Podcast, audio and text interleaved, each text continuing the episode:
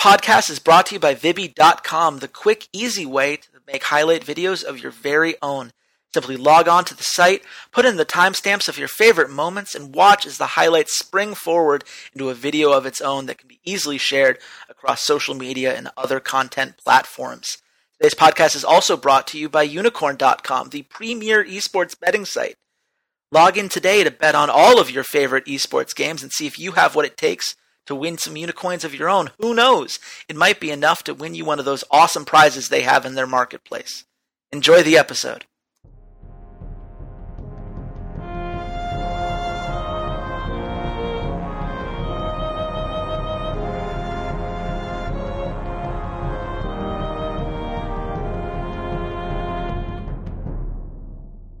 Internet. This is Chase Redshirt King Wassenar. I am a free agent head coach and analyst, as well as a contributor for Slingshot Esports. And welcome to day four of our Rough Drafts EU LCS preview podcast. We have been looking at every team in the European LCS one by one. We're going to break it all down and try to make sense of it as we head into the summer split. And today, we're going to be talking about one of the old guard in Europe that is welcoming back a legend into their home. And I couldn't think of anyone that I would rather break this down with than my good friend uh, and fellow contributor for Slingshot Esports, Walter Ceades Fedczuk. Walter, how you doing, man? I'm doing pretty well. I'm doing pretty good. We get to talk about one of the longest tenured European teams, actually. They, they might be the longest tenured European team at this point.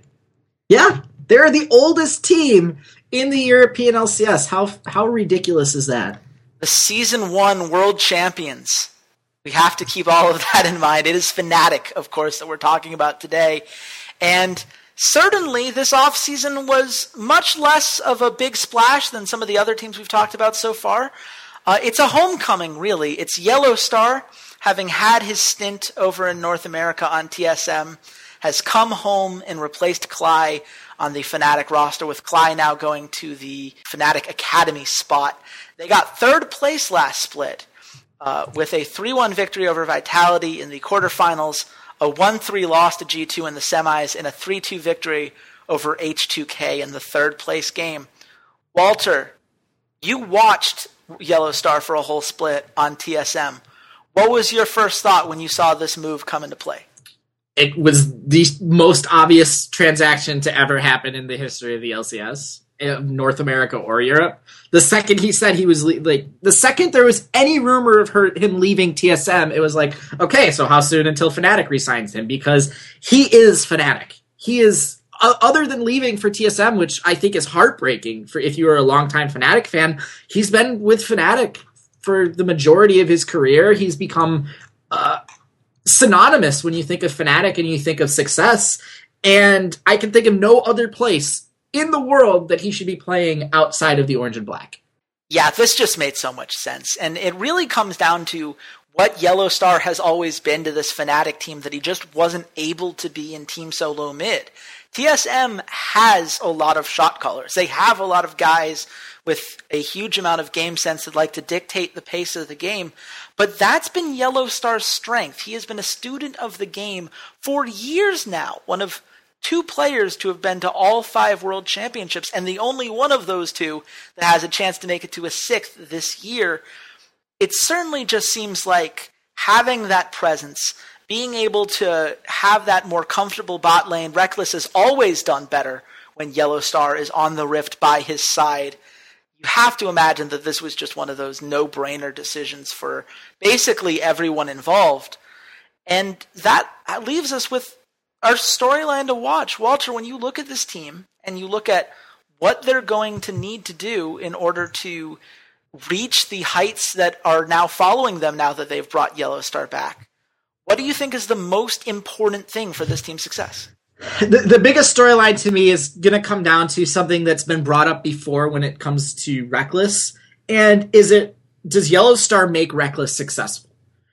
Is Rekkles incapable of being a successful AD carry without this sort of safety blanket of YellOwStaR. And if that is the case, how dangerous now is Fnatic going to be when they have their AD carry and support at full strength?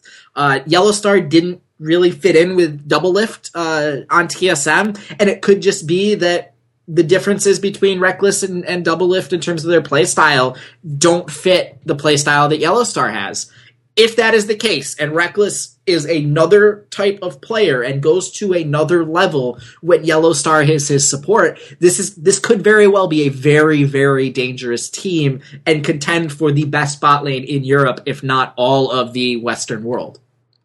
Yeah, I think that's very fair. Certainly, Rekkles has looked significantly better when he's had YellOwStaR by his side, and YellOwStaR looked a lot better when he had Rekkles by his side. The stats for YellOwStaR on TSM were not particularly great. Uh, his warding stats were above average, but everything else kind of fell off. So it seems like certainly having that comfort level can only be a positive.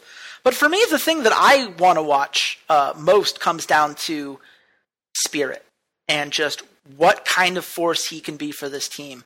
When this team was going through the playoffs and were taking teams out and really surpassing anything that we'd seen from them in the regular season outside of maybe their appearance at IEM Katowice, it was because they were able to follow a very specific team plan. There was a goal that all of them were working towards, and they had a very specific style of composition that they knew how to execute. And the linchpin has always been is Spirit consistently making an impact for our solo laners to get ahead? Because when he was, this team was very difficult to beat, and when he wasn't, this team finished nine and nine in the regular season.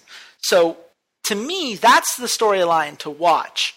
But when I think about the best case scenario for this team, I look at all of these really tasty mid lane changes uh, that happened with this 6.9 update the mid lane matters so much right now in the current meta. There are so many champions, especially with Taliyah now coming in, the champion spotlight really showing off how you know another mid laner that could significantly impact the game and create a very particular playstyle for their team.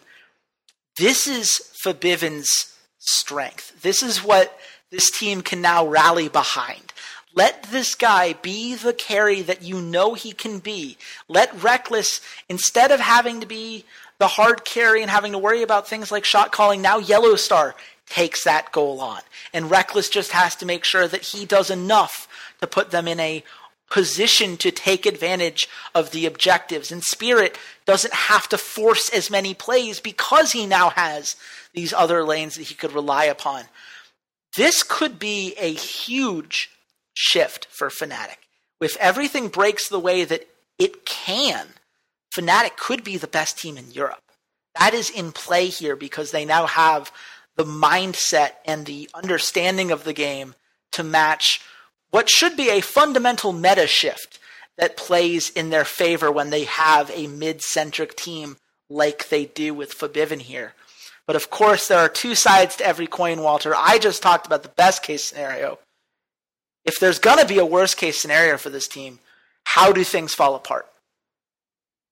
So for me, it comes down to they didn't replace what I thought was the weakest link on their team, which was Gamsu in the top lane. He wasn't particularly a very strong top laner. He was a good middle of the road, middle of the pack top laner, but his teleports timing was sometimes very, very off. He had very strange teleports back into lane. He had very strange back timings.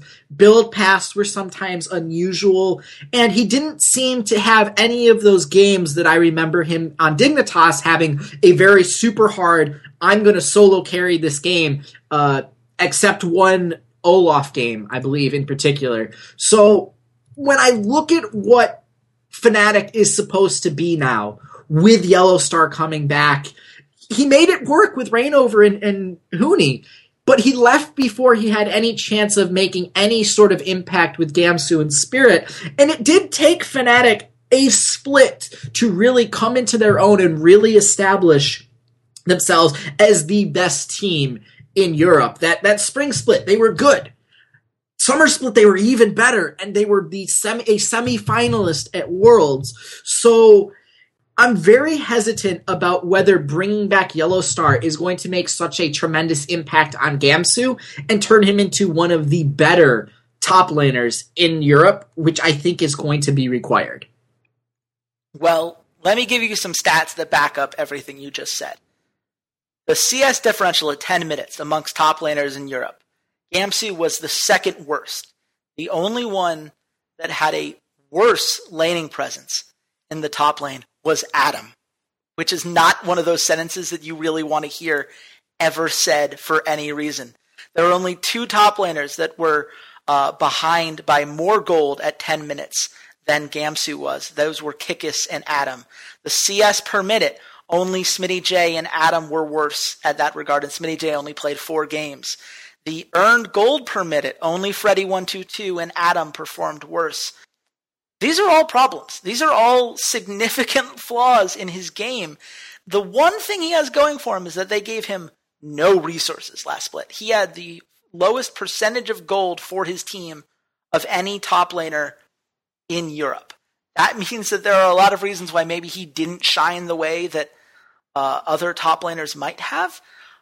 But to me, that says more about the fact that we were in a top lane centric meta, and Fnatic did not feel comfortable putting Gamsu in that position and playing around him. That tells me that they see it as a weakness as well. And if they're not going to address that weakness, then certainly it could come back to haunt them.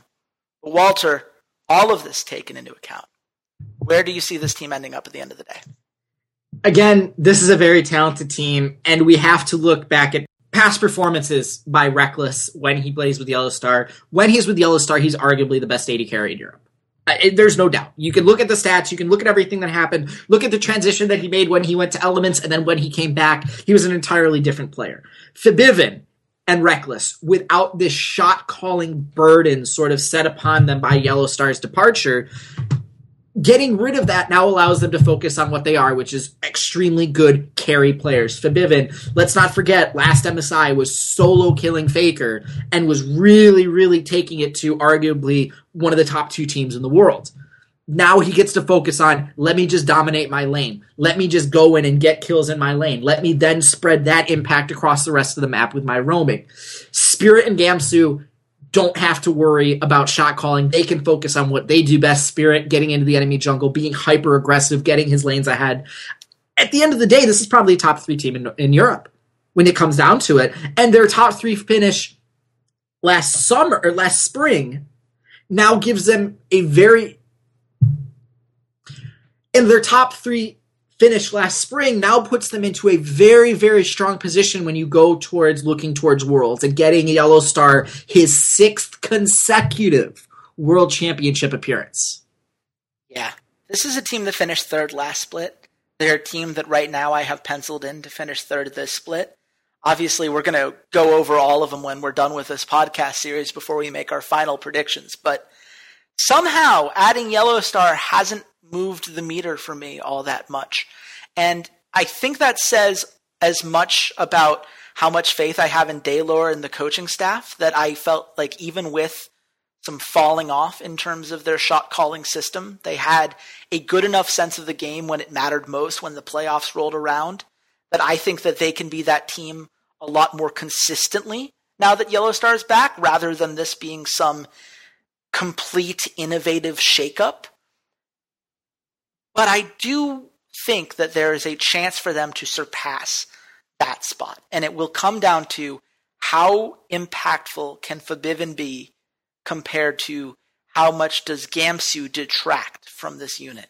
Luckily, Europe is not a region with a ton of very strong top laners, but depending on where the meta goes, depending on how these teams match up against each other, Fnatic is going to have to learn how to play through all of these lanes to minimize the damage that Gamsu could potentially do to them if he does not shape up. But who knows? Maybe with YellOwStaR at the helm, some of these shot calling things in game get fixed. Some of the systemic bonuses that we've seen Deilor accomplish when he has time to prepare, like for the European playoffs or for IEM Katowice, will come to pass. And as you said, this team could be in a very good spot when we're looking at points and qualifying for worlds that way, regardless of whether they're able to have put this put them over the edge to being the top top contender. But that is day four of this podcast. Hopefully you enjoyed it. If you did, you should definitely go back and listen to the first three we've done. We talked about Schalke uh, on day one, H2K on day two, and ROCCAT yesterday. We've also been doing wrap ups in North America. We did Cloud9, NRG, Immortals, and Echo Fox today. So you should check all of those out. You can find those episodes and more on soundcloud.com slash esports rough drafts. You can also subscribe there and make sure that you get all of our episodes moving forward. You can also find us on iTunes if you search rough drafts under the podcast section there. Uh, you can also find us on social media. I'm at Redshirt King. Walter, where can the nice people at home find you? I am at Ceades underscore LOL. And you guys should come back tomorrow for day five as we look at a team that isn't really getting a lot of love from the critics, and I don't think we have a lot of love for him either, unfortunately. But until then, goodbye, Internet.